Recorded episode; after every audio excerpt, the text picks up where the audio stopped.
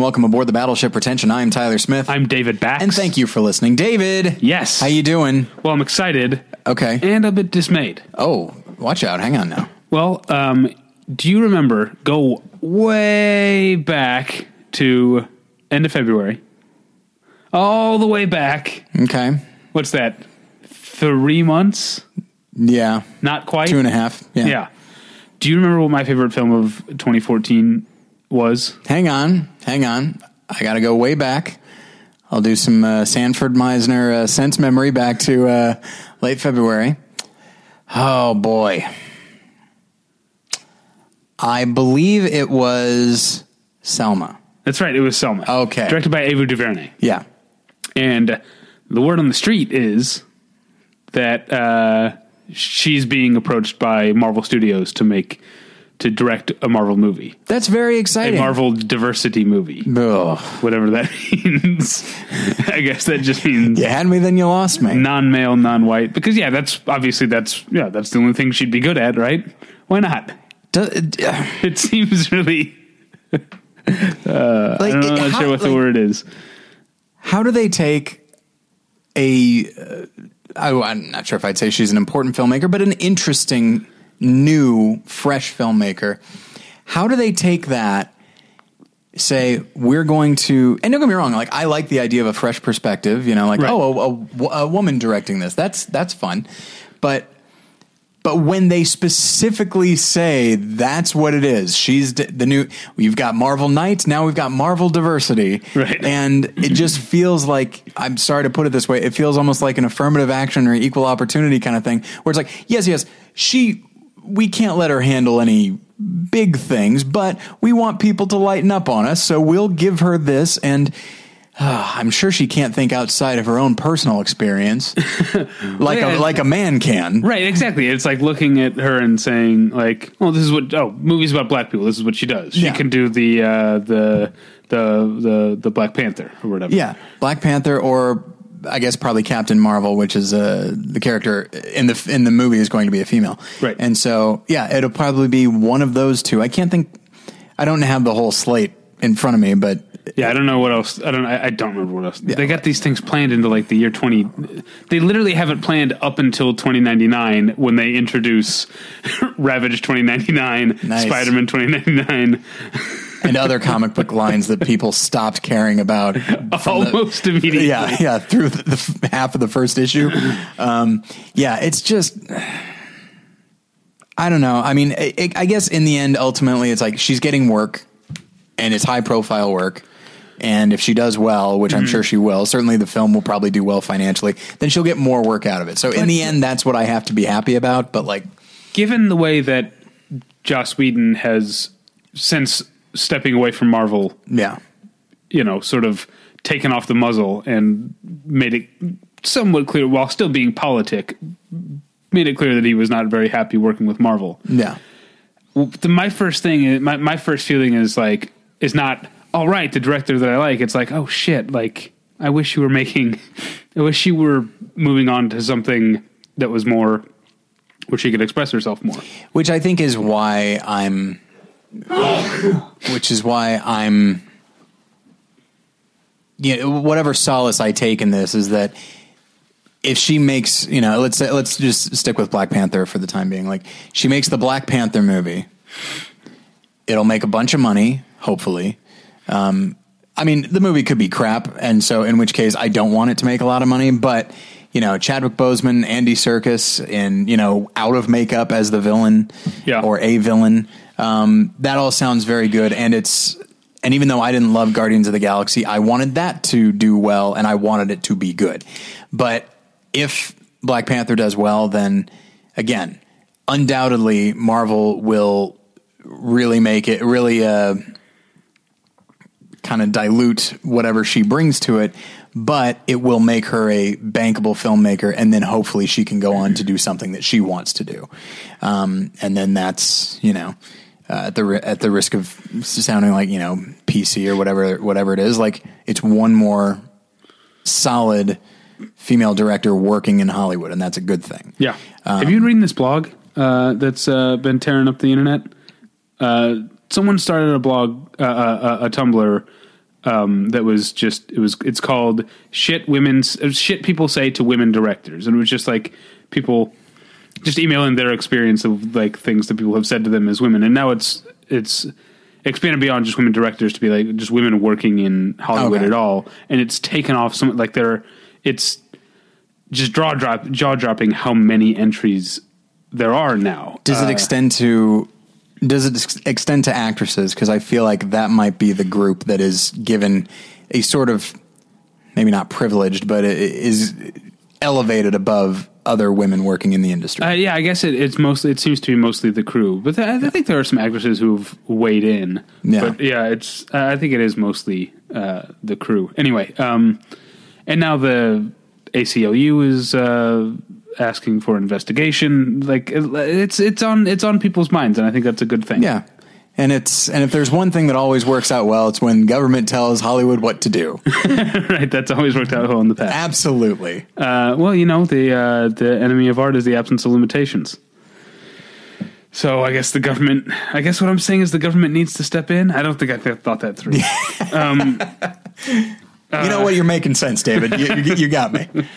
All right. Well, what uh, what do we have to talk about today besides our topic? Well, I'll tell you one thing we've got to talk about. Yeah. Is that this episode is sponsored by Mubi, a curated online cinema that brings its members a hand-picked selection of the best independent, international, and classic films. Every day, Mubi's curators introduce a new title, and you have 30 days to watch it. That means there's always 30 wonderful films to enjoy, all for only $4.99 a month. Plus, when you use their mobile apps, you can download films to watch offline.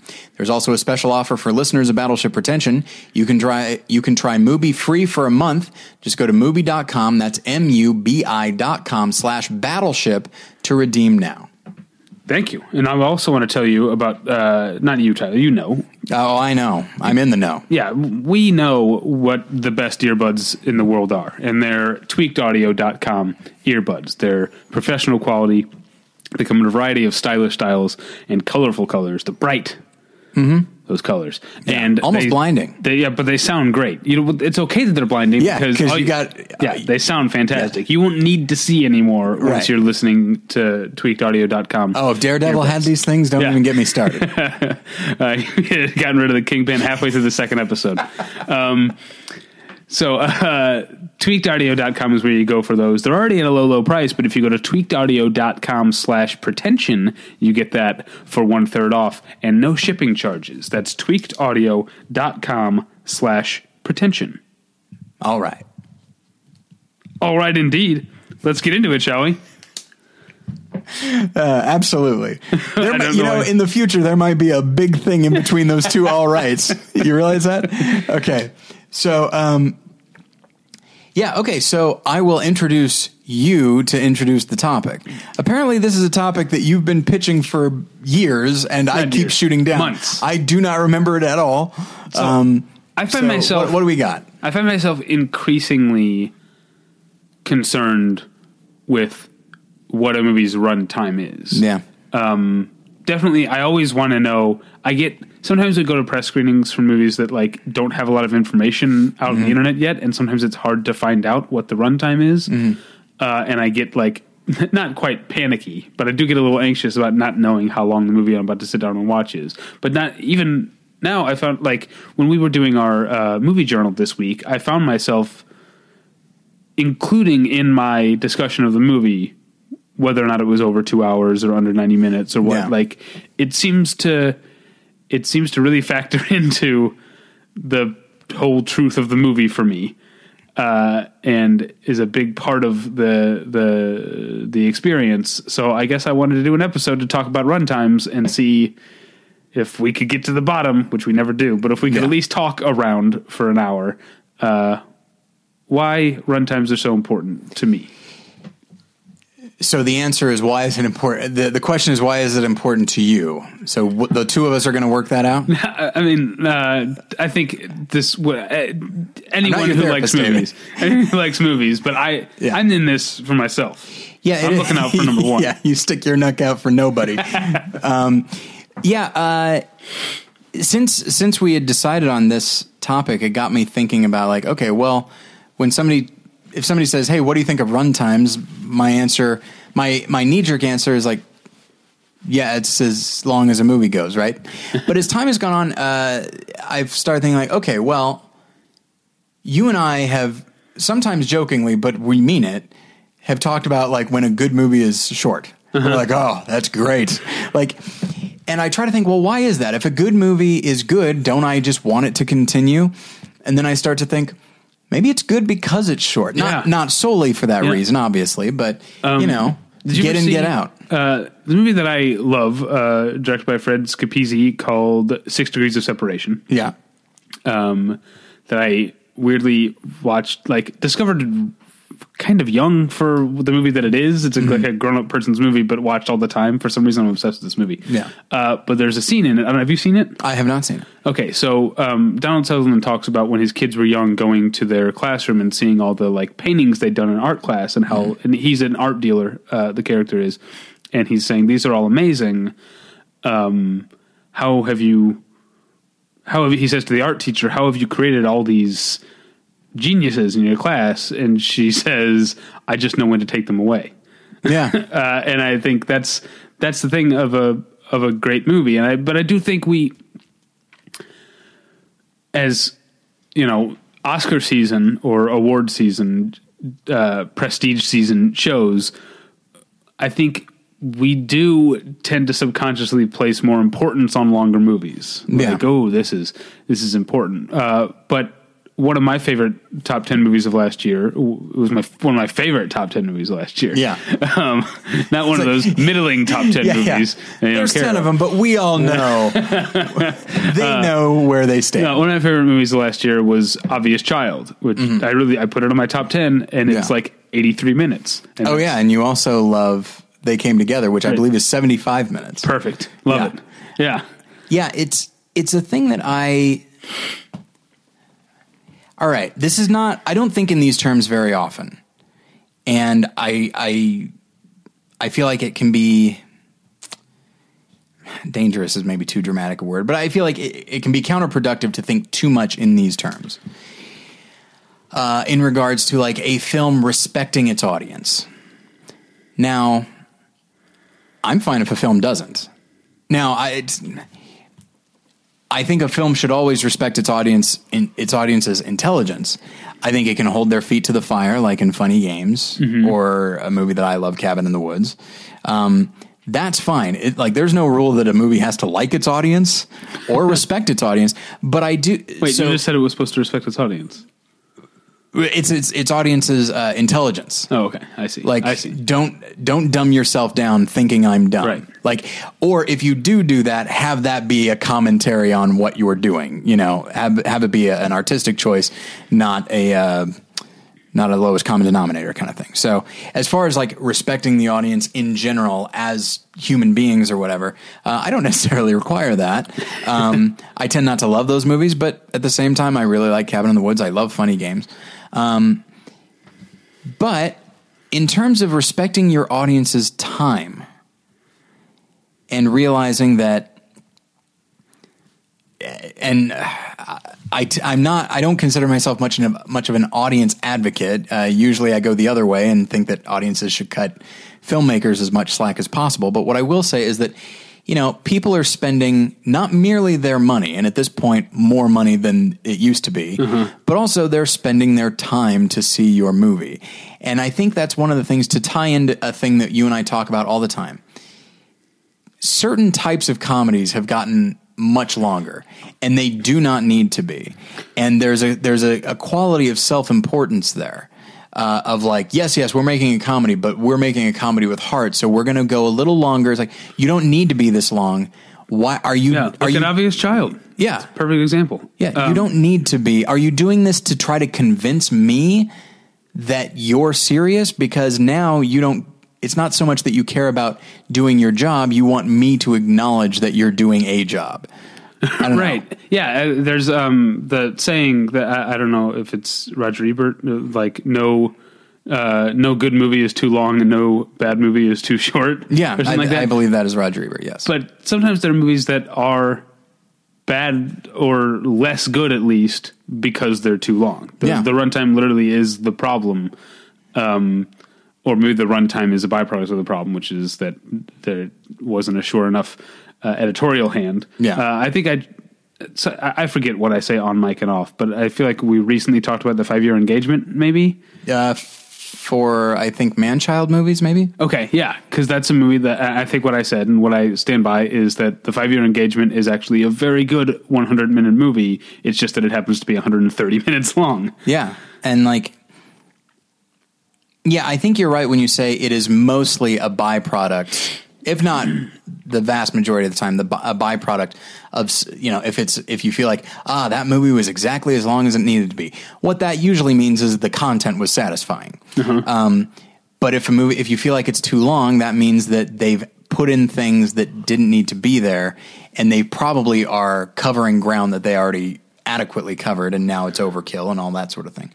Um, so I feel like it's mostly that. There's only a couple instances I can think of where someone decided this movie's going to be this long. All right, content. What, what do you got? One example is The Social Network. The studio said they wanted it to be two, no longer than two hours, but the script was notably longer than that. So David Fincher said, "All right, everybody, talk faster," and that was it. He didn't want to. He wasn't going to cut the. The script was already where he wanted it, and if you watch that movie, people are going along at a pretty good clip, which works well with Sorkin. Yeah. But um, That's funny. Is it really Yeah. only two hours? yeah, I I, think it's that movie- right at two hours. The movie's longer. Yeah. Um, And, do, and let me ask you this: so with that example, and it, I mean, I know I just I just sprung it on you, but at the same time, like with that example, do you think the film benefits from a constant? uh, when you have people talking faster to get in under two minutes, I feel like it it causes a forward momentum, and of course. Fincher does all kinds of things in that film to create that as well. yeah, I think that's. But- I mean, because it works in concert with the way that he's shooting and especially editing the movie, it works. If it were just if it were just a movie that otherwise were the same, but everyone's just talking faster, that would be weird. Like Jim Jarmusch is like, "All right, guys, let's go, let's go." Oh God. Um, I had something to say, and I forgot what it was. Um, oh, good. All right. Uh, so I'm trying to think of like movies that, and I mentioned like the Judd Apatow films and stuff like that, that I feel like you you don't need to go on this. Why do you? Let me ask you this. And self indulgent is a term you and I don't like to use. Um, but in your opinion, why why do certain filmmakers feel like they need to go as long as they do? Well, I mean, if you Especially ask me, to- especially Judd Apatow, Let's let's go with him first. I think that he had two mega hits and got it in his head that everything he had to say was worth saying, Yeah. and also because he had two mega hits, no one was no one's going to tell him no.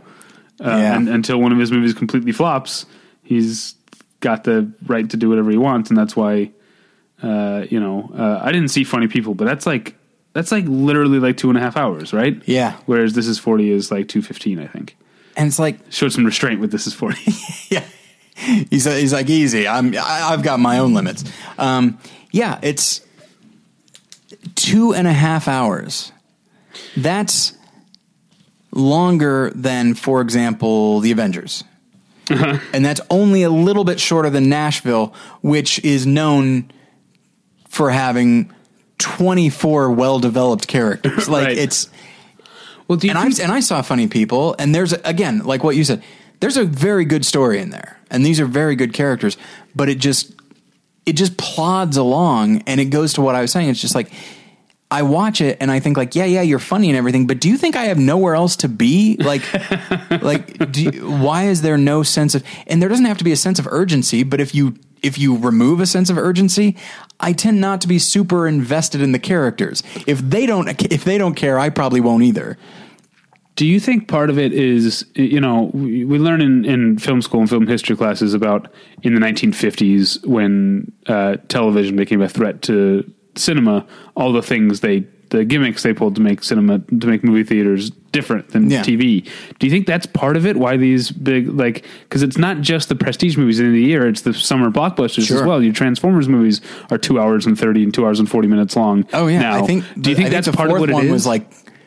I think like 165, 170 minutes. Crazy. That's um, insane. And so do you, do you think that's maybe part of part of it that it's them saying or uh, like well TV is I mean we're in another golden age of TV right now or we Yeah. I think we're in like a a permanent golden age of TV uh, a permanent revolution as as Chairman Mao would say um uh, but um do you think it's like well this is something that TV can't do this is going to be in 3D and it's going to be a huge 3 hour long event event. That's Yeah. the word. Like at the time, I think uh, TV is like it's small and it's short, and yes, it's convenient, but it's on a t- on a tiny screen in black and white, and it's only in a half hour. It's it couldn't be more disposable. But look at this. CinemaScope 3D, and it's three hours long. We've got too much story to uh-huh. tell you in a paltry half hour, much even two hours. Yeah. With this, like, this is so important. It's too big for a standard runtime. Like, it it creates a sense. I mean, when we went to the music box um, and saw Lawrence of Arabia, they tried their best to like recreate what it would have been like to see it at the time. There was a, the organ player beforehand. They observed the intermission. Yeah. And before you know it, we've been out all night long. Yeah. And it was great. And it felt like an event. It felt special. And so, yeah, to have these movies, I think psychologically, and I think it, I think you're right.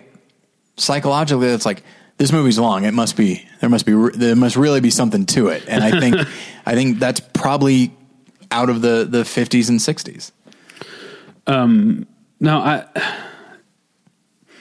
do those movies. Now, I haven't seen how many Transformers movies. Transformers movies Four. have you seen? You've seen? Four? Oh no, sorry. Have I seen yeah, one? One. Okay. Uh, the first one. Yeah. How long is it? Uh, I seem to recall it being over two, maybe two fifteen. Okay. I Does might it- be wrong about Does that. it feel long? What I'm wondering is, I guess my question is, these blockbuster movies that are long because they have more effects and bigger set pieces and longer uh, action sequences or whatever. Do those feel as long as, say, something like Into Great Silence, which is the three hours where almost no one talks? You know what? They both feel long, which seems completely counterintuitive, Uh-huh. considering that they could not be more different. Uh, one is silence, and the other is noise, both audi- uh, aurally and visually. But um, yeah, I mean, I found. I mean, you watched half of the first one, right? Uh, Transformers. I, I didn't even get. It felt like I had watched the Okay. two hours. I don't think I even got forty five minutes in. Okay. Yeah, I mean, I from and the first one is apparently not even that bad, but I I hear the second one's just an absolute mess. But um, but yeah, it's after a while it becomes boring to me just because just that nonstop action that is then drawn out like oh we need this action sequence to be like 15 minutes long in the middle of the movie it's not even a climax um, and just like well now you've flatlined like it, it- there has to be Mm-hmm. Oh. peaks and valleys and Like in um, Peter Jackson's King Kong. yeah when he fights the dinosaurs. Yeah. and it's like the rest of the movie just stops for that. I And- don't. I don't like that sequence at all. and you know? And I I like King Kong, but that sequence where it's just King Kong versus this T Rex. Here comes another one. Watch out! Here's a third one. So he's fighting these things. It's this long drawn out thing, and then he lands at the bottom of this ravine, and then there's just one T Rex, and there's nowhere for him to hide. There's nowhere for the T Rex to go. It's just a mano a mano kind of thing, and then and then there's a short like there's like a little minute and a half thing, and that wound up being more thrilling than everything that preceded it because it's just you and me. It's it's purer, it's more simplified, and it's shorter. Yeah, And it was just like by then, it's like, look, I recognize you want to try and make King Kong into like an American epic, which it already kind of is, but the original is at like 90 minutes. Um, like, I realize you're trying to do that, but more and longer doesn't inherently mean that. I can't think of anybody that loves film that would say they like Peter Jackson's film more yeah. than the than the uh, Coo- uh who's it Cooper who made the something Cooper I don't know. shoot now I don't remember Yeah. but, but, you know the original. I don't is, claim to know. the the original is is great and by and by the time that one, if you were to start them at the same time, by the time that one is over, I think they just gotten to the island or something like that. Yeah. Um, and that's a great example. I'm glad you brought it up. Like that movie, if you want to, if you want to contextualize like what a longer running time looks like, same story, but one is like an hour and a half longer.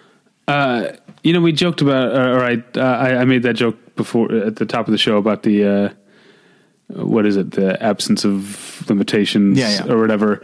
But um, did you see the uh, the the the thing? I, I, I tweeted a link to it because I liked it so much at cracked.com that was about why um, why basically I can't remember exactly how they phrased it, but like it was like six reasons because everything has a number now on the on the internet. It's like six, but this is a great. I don't want to sound like I'm ta- talking shit because it's a great article. Cracked like does a lot of good stuff. yeah, and it was like six reasons why CGI now looks worse than it did I in did. Jurassic Park or whatever. I read that. Yeah, and one of the things he, the, the guy uh, mentions, I forgot his name, unfortunately, was um, just as a percentage of the runtime, just how little we see of the dinosaurs in general, and specifically how little little CGI dinosaurs there actually are in Jurassic Park. Mm-hmm. Most, so much of the movie doesn't have any dinosaurs or CGI in it, but now that we can, we just cram it all in. Yeah. you know what I mean, and it's so it's uh, it, it's taken away some of the effect of it, and it's not. Um, instead of being awe-inspiring like it was in Jurassic Park, Yeah. now it's numbing Yeah. to me. It's which is, and I think that still to certain people hits a pleasure center. It's not. It's not painful to a lot of people to have. I mean, to someone like my wife who hates those kind of like Yeah. CGI, um, just cascades of CGI type movies. Um, it is, but I think to most people, it's not unpleasant, but it's yeah, numbing is the way I feel. Like I, I mean, that's I felt about that movie. Uh, well, Man of, Man of Steel did it uh, Yeah. a lot, but even before that, Real Steel was a movie Okay. that I was like, this is supposed to be a father son movie. Why is it so loud and so cacophonous and so garish and just so much of everything all the time? It's deadening. I seem to recall the very first movie that I ever described as mind numbing was Van Helsing.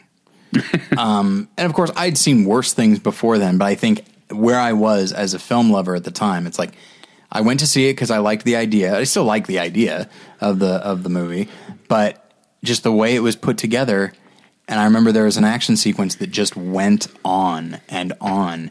And after a while, I was just like, this brings me no pleasure maybe for, again maybe if it was and i think maybe if it was shorter because i do think that i think even if you're not an action person i think you can get excited by action just almost inherently just like loud noises and flashes on the screen and like and hopefully if there's a character you even mildly care about and they're in peril like okay i'm interested.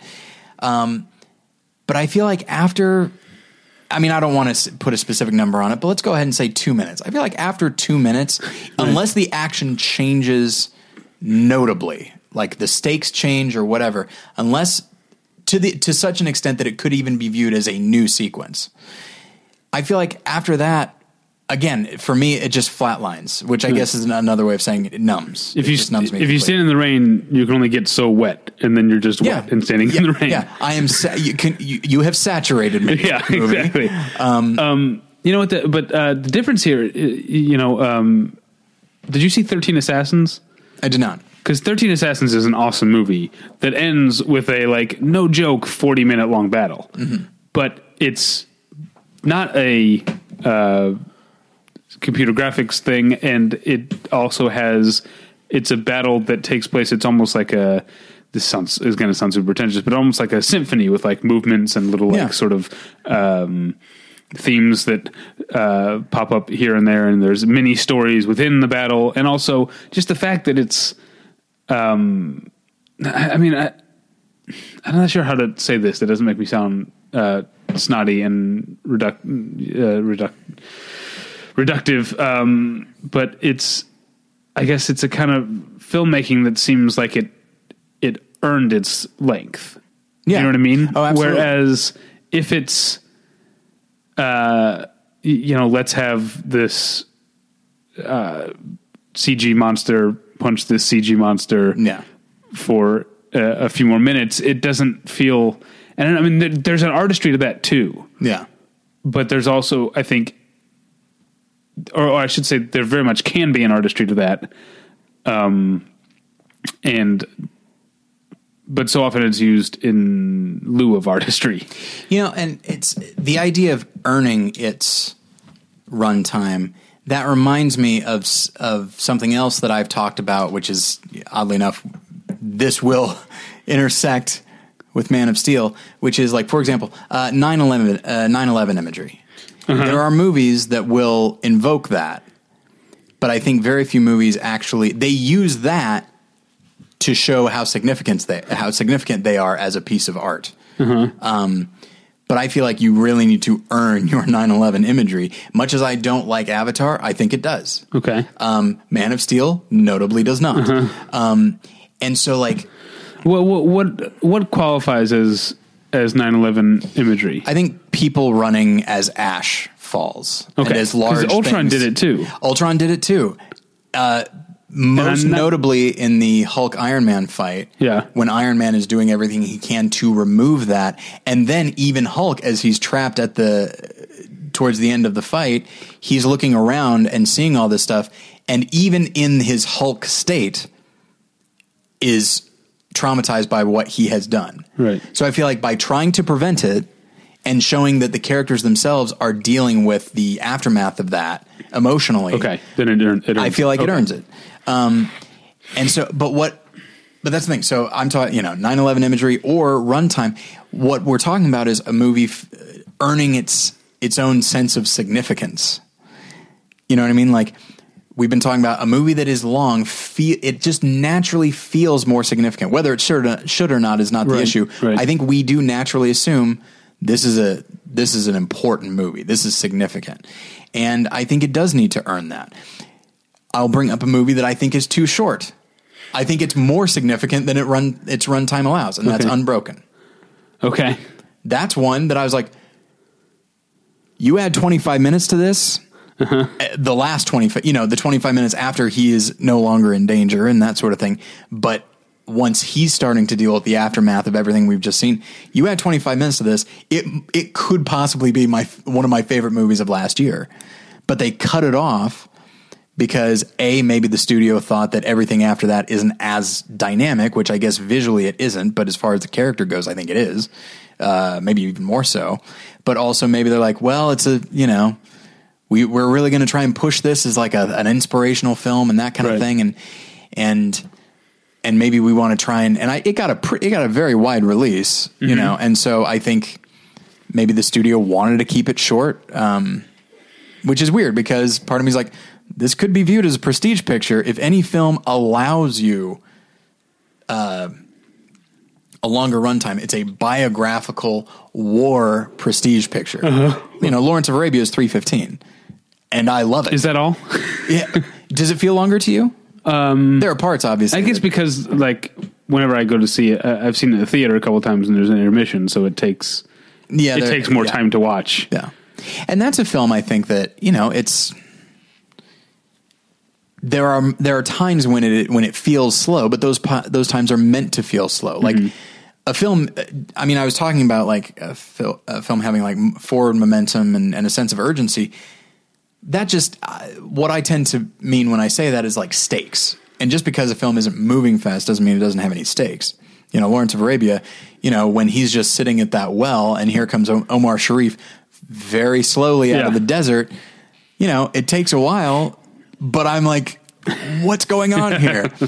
and so, yeah, so I feel like the idea of a movie uh, that I, I don't think I can do it in a succinct way, but to adapt that Roger Ebert quote of a good movie, what is it? No no good movie is too long and no bad movie is too short. Right. And I feel like there are some good movies that are made bad by being too short or too long. You know? And then there are probably some bad premises. I don't know if that's the is that the plural? Yeah. Okay. There are some probably some bad premises that because they're short enough like for example, one that you and I maybe the very first time you and I as film lovers had this discussion, not on mic, we didn't have the podcast, was domestic disturbance. Oh yeah, Yeah. That movie's like what, 80 minutes? yeah, And the premise does not uh, the premise is pulpy and if the movie were any longer than that, if it was 100 minutes, you and I might be like, "Ugh, yeah. come on." But because it's 80 minutes, it because it's 80 minutes, it's like it is communicating to us like, "Look, we know we're not super important, but we're worth 80 minutes." Yeah, I like the movie. I do too. I bought the DVD. I haven't watched it in forever though. yeah. Um I keep, man, I, I, I full full uh, disclosure, I am sick right now. Yeah. and so I keep losing my train of thought. But you know what? I I made a note to talk about a movie um, back when I used to listen to commentaries, which I don't do anymore. But um, sometimes actually interesting stuff comes up. I listened to the commentary on Scotland, PA, Oh yeah, okay. and uh, Billy. What's his? What's the director's name? You know what? I don't actually know. Hang on. You have it? Yeah. I probably watched your DVD, by the way. Um, let's see. Is it Billy something? Billy Morrissette. Billy Morrissette. Uh, he talks about how his um, initial cut was was longer, and he cut it down because Scotland PA is like 90, 95 minutes, I Yeah. think, and he cut it down because n- not because anything in particular needed to be cut, but just it wasn't working as a comedy. The audience Yeah. was running out of steam when he would show it Yeah. uh, to people, or when he would watch it, it would feel like it. It was harder to laugh at the stuff that happened later in the movie, and Yeah, that's and he's telling a Shakespearean tale. So Yeah. if you like, there's inherent significance to that. So if he stretches it out to like you know drama length, Right. people might start viewing it that way. yeah, yeah, and that, yeah, that's cutting. He's cutting for comedy first and foremost. Yeah, and I think maybe that's part of the the situation. I- Look, I think any movie, it's conceivable. Any movie in any genre can be any length, and it would and it could still be good. You know, I do tend to think that shorter comedies are better. But I saw it's a mad, mad, mad, mad world. Uh-huh. It's long, and I will say that last sequence goes on, um, I haven't seen it in forever, but it's great. And I think maybe because it's a race with a big cast, it lends itself to a longer runtime because it doesn't slow down, except whenever Spencer Tracy's on on screen. Um, no offense to him, he just shouldn't have gotten that part. Um, and but that's a that's a longer comedy that I think works. You know what's a longer comedy that works? I'm looking at your Blu-ray right there, The Wolf of Wall Street. That's a long movie, That is a long movie. and it it works to me. Uh, but I guess its I length find- feels like such a fabric of the world that Yeah. it's like everything is huge. and Everything's excessive. yeah. I do find that film taxing, but that's not a, necessarily a function of its length. Um, Yeah. And I think maybe you're supposed to feel a little taxing, just exhausted by the end of it. Um, yeah, that's a good example. And then, you know, there are action movies that can go long or short. Like, I don't mean to say that all comedies should be short, all action movies should be less than two hours. A drama, okay, I'm okay with that. And an epic damn well better be three plus hours, you know? um, you know, I don't mean to to look at it that way, but um, and I and I do think that I say this as though it's like a you know controversial opinion, but I think ultimately content and how the director approaches the content will dictate runtime, and a film will feel long if something feels unnecessary. Yeah, and yeah, and, and um, conversely, if it doesn't, even if it doesn't seem, you know, I talked on the movie journal this week about the about Colossal Youth, which is almost three hours long, and it's a very low, you know, uh, not low stakes, but it's not a it's not a work of grandeur. Yeah. it's you know pretty much simple static shots of people sitting in rooms talking for three hours, but uh, it works because it maintains its uh, emotional momentum and its uh, there's a liveliness to the performances and everything in the scene. It, uh, it it it works and it feels like um, it it feels like a movie that filled the time that it did because it needed to. Yeah. And uh, I, I think that seems to be what we're really taking away uh, or, or or drilling down to in this discussion is the idea that um, some films are longer because someone feels like they need to be to be taken seriously. Yeah, and you know, uh, you know what? I'm David. I'm about to get some uh, about to get meta. Okay. We're at 40 minutes now. Our average episode length is an hour to an hour 15. Now, I don't think this conversation can bear that out. so the question then becomes: Do we just just try to come up with more examples? I'm not suggesting we end the conversation now, but But we're getting there. we're getting there. Yeah. But do we artificially prop up the conversation, basically just repeat ourselves so that we can get to a length that people have come to accept as good? Or do we cut off the uh, episode where it feels like it should be? I think we cut off the episode where it feels like it should be, which is right around the corner here. The only other Yeah. thing I really want to talk about, actually, um, the new wrinkle in this um, is television runtimes, which have, for you know, since time immemorial, it's a saying that people usually don't stumble over. Yeah. but uh, I'm sick. Um, it's been pretty strict what the TV runtimes are. Right. You know, you got half hour blocks and hour blocks, and then Right. you've got however much you can fit in around the commercials. Yeah. And then Adult Swim came along with like the 15 or I guess cartoons were doing 15 networks, 15 minute shows before Adult Swim did. Um, but now uh, it's becoming a lot more fluid. Mm-hmm. Um, I mean, certainly Netflix. It doesn't matter. Yeah. You, you know, you don't have time slots on Netflix, so it doesn't matter. But even like FX doesn't put strict runtimes on its on its shows. It seems Yeah. like it wants at least an hour, but sometimes an episode of the Americans or or uh, I don't know what else airs on F- uh, Ameri- American Horror Story will be like, oh, this one needs to be an hour and seventeen minutes, and Yeah. it just will be. Um, and sometimes that confounds my DVR, but uh, I, I I really like that. Yeah. Um, that that's happening. I mean, it happened right away with uh, not, not that Arrested Development season four wasn't the first Netflix show, but that was one that was a sitcom that occasional episodes were like fifty minutes long. Of what? The Arrested Development season four. Well, I mean, I was actually going to bring that up because I know that there are some episodes that were like 35 minutes or something like that. 50 sounds long. Am I just me. exaggerating to make a point? you might be exaggerating, but you know what? If- And I'll say this I don't know where to find episode runtimes. I think maybe, I think that's too long. Like, I remember there would be episodes of I Arrested liked Development. I liked uh, uh, season four more than most people. I think. Yeah, but didn't you not like the first three seasons as much as most people?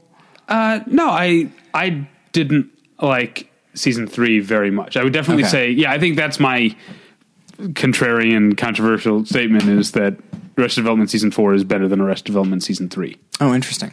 Um, to me, I feel like I understand why those episodes are longer than they need to. Well, it's not not that they need to be. I don't want to get there yet, but like longer than your average TV episode, and certainly longer than previous uh, Arrested Development.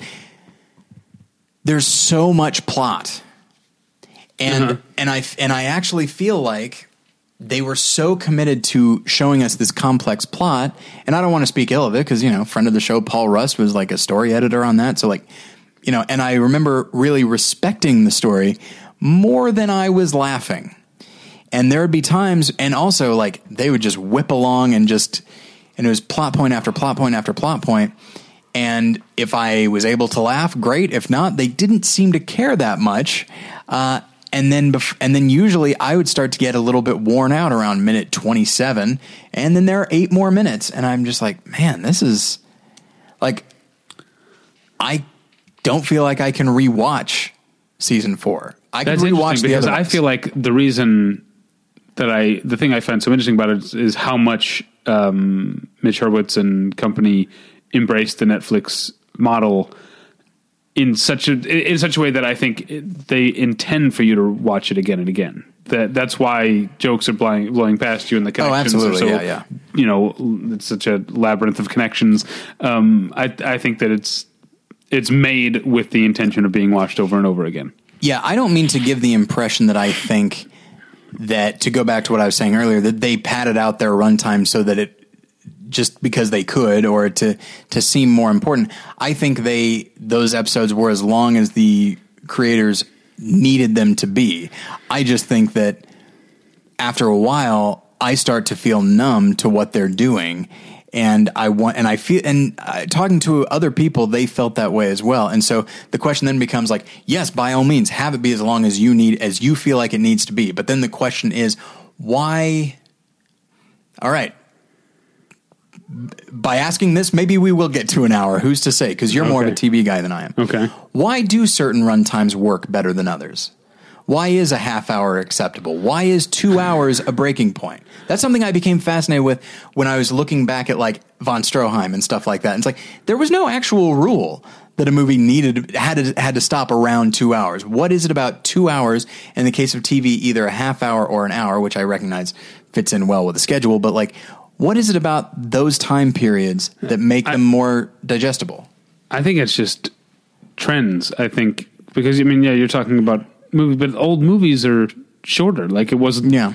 You know, you go back to the the the 30s and stuff. It wasn't uncommon for a so-called feature length film to be 55 to 65 minutes. Yeah. You know, um, and now you know we're talking about um, major uh, blockbuster movies and prestige movies from major studios being Mm-hmm. like just we're just coming to accept that they're going to be two hours and 20 to two hours and 40 minutes long That's true. uh, and so i think we just Although some of us lament that. uh, yes Yeah. maybe it's as our life expectancies get longer our tolerance for run times gets longer too That is an argument to be made. Uh, I remember I read an article. Uh, uh, we, we did an episode that I think you were sick, and so I or maybe out of town, and so I had Kyle Anderson on, and we talked about this article in which someone was reviewing best worst movie, and they showed absolutely no patience for like quote unquote bad movie night or anything like that. Because they're just like you know when you get it's like this seems like the kind of thing you would do more when you're younger is hey let's watch this terrible movie. You and I had you know we watched bad movie we watched Crossroads And Gigli. and Gigli and, and kangaroo jack? I believe we watched Kangaroo Jack yes. Yeah. um so we watched these. That that's a like Kangaroo Jack isn't even memorable. Like that's how bad. Like Yeah. it didn't. It doesn't even have the like the chutzpah to be Gigli. Yeah, It's just that's unmemorable. That is the correct word for Gila. yes, but um, but yeah, and so the so this guy actually mentioned that like you know when you're younger you have that kind of time partially because you don't have maybe you don't have a whole lot of other responsibilities and you have a lot more time on earth you know?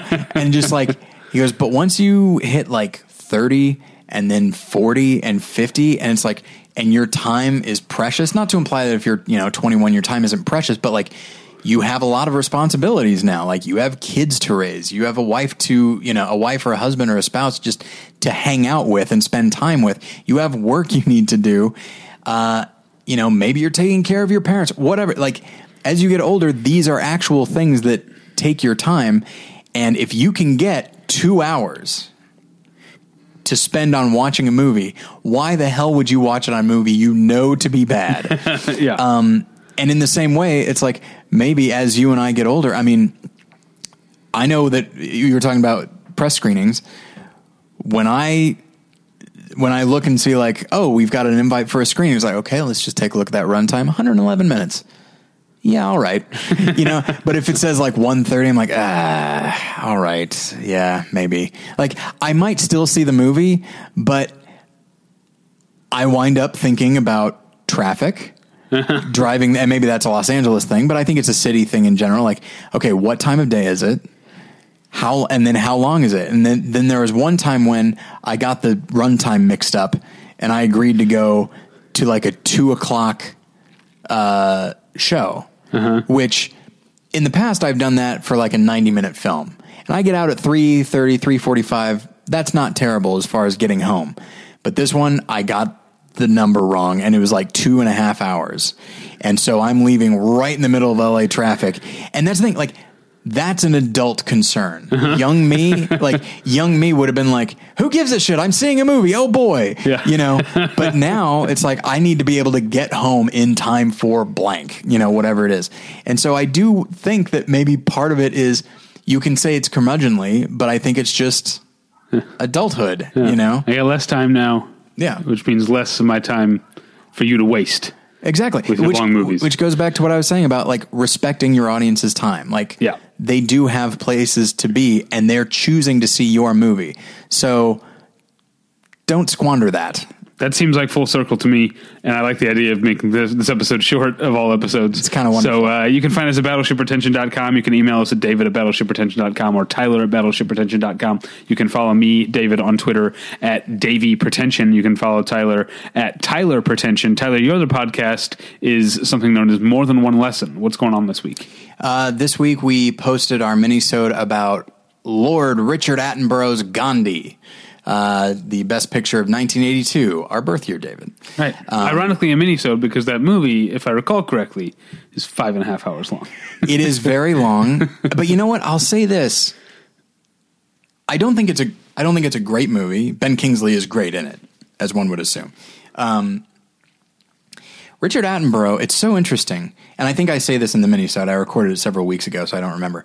But like Richard Attenborough, he came up as an actor in the 40s and 50s, and I think that sensibility carried over into his directing. Gandhi feels like it could have been made in 1961. It's really interesting. So it actually classicism, sure. classicalism Yeah, classes I don't I don't know what any of this means. Classicism sounds negative. sounds like classism. Yeah. I think I made up classicism. Okay. Yeah. Classicalism. Let's go with that. He's Um, a classicalist. Yeah, that's a word. Classicalist? Yeah. Sure. Okay. Uh, moving on. So, uh, but yeah, it feels like that. And I think, frankly, most of the good epics back then, I think would move along at a pretty good pace. And so, though Gandhi is long, it does move along pretty quickly. Um, and I don't think in wa- in rewatching it, uh, I don't think I was actually bored. I think. So you're a you're a defender of the uh, of Gandhi. I mean, looking at the other movies that came out in '82, I don't think it should have Right. won Best Picture. I think that should have gone to E.T. But, But it's um, better than its reputation would suggest. I think so. Okay. Uh, my other podcast is about television. It's called Hey Watch This. Uh, this week, Paul's taking off, so I'm reuniting with my old previously on host, Sean Ingram, and we'll be talking about Veep and Nashville. So check that out. Uh, that's it. Yeah. All right. Thanks for listening. We'll get you next time. Bye. Bye.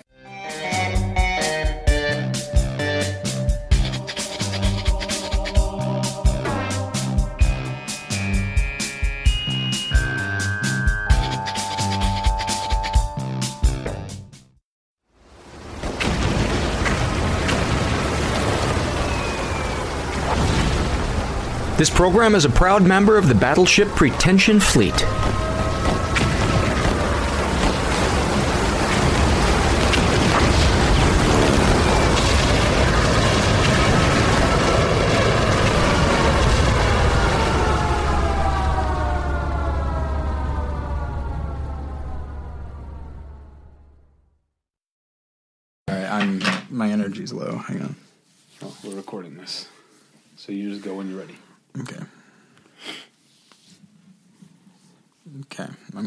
This gross thing. Sorry.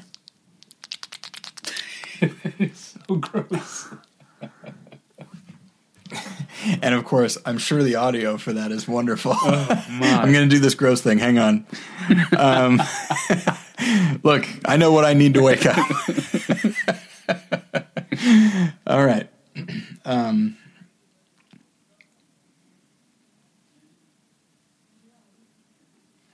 I wish I wasn't so easily distracted. You know, Me too. like these fucking assholes out here. They're perfectly nice people. Okay, you ready? Yep.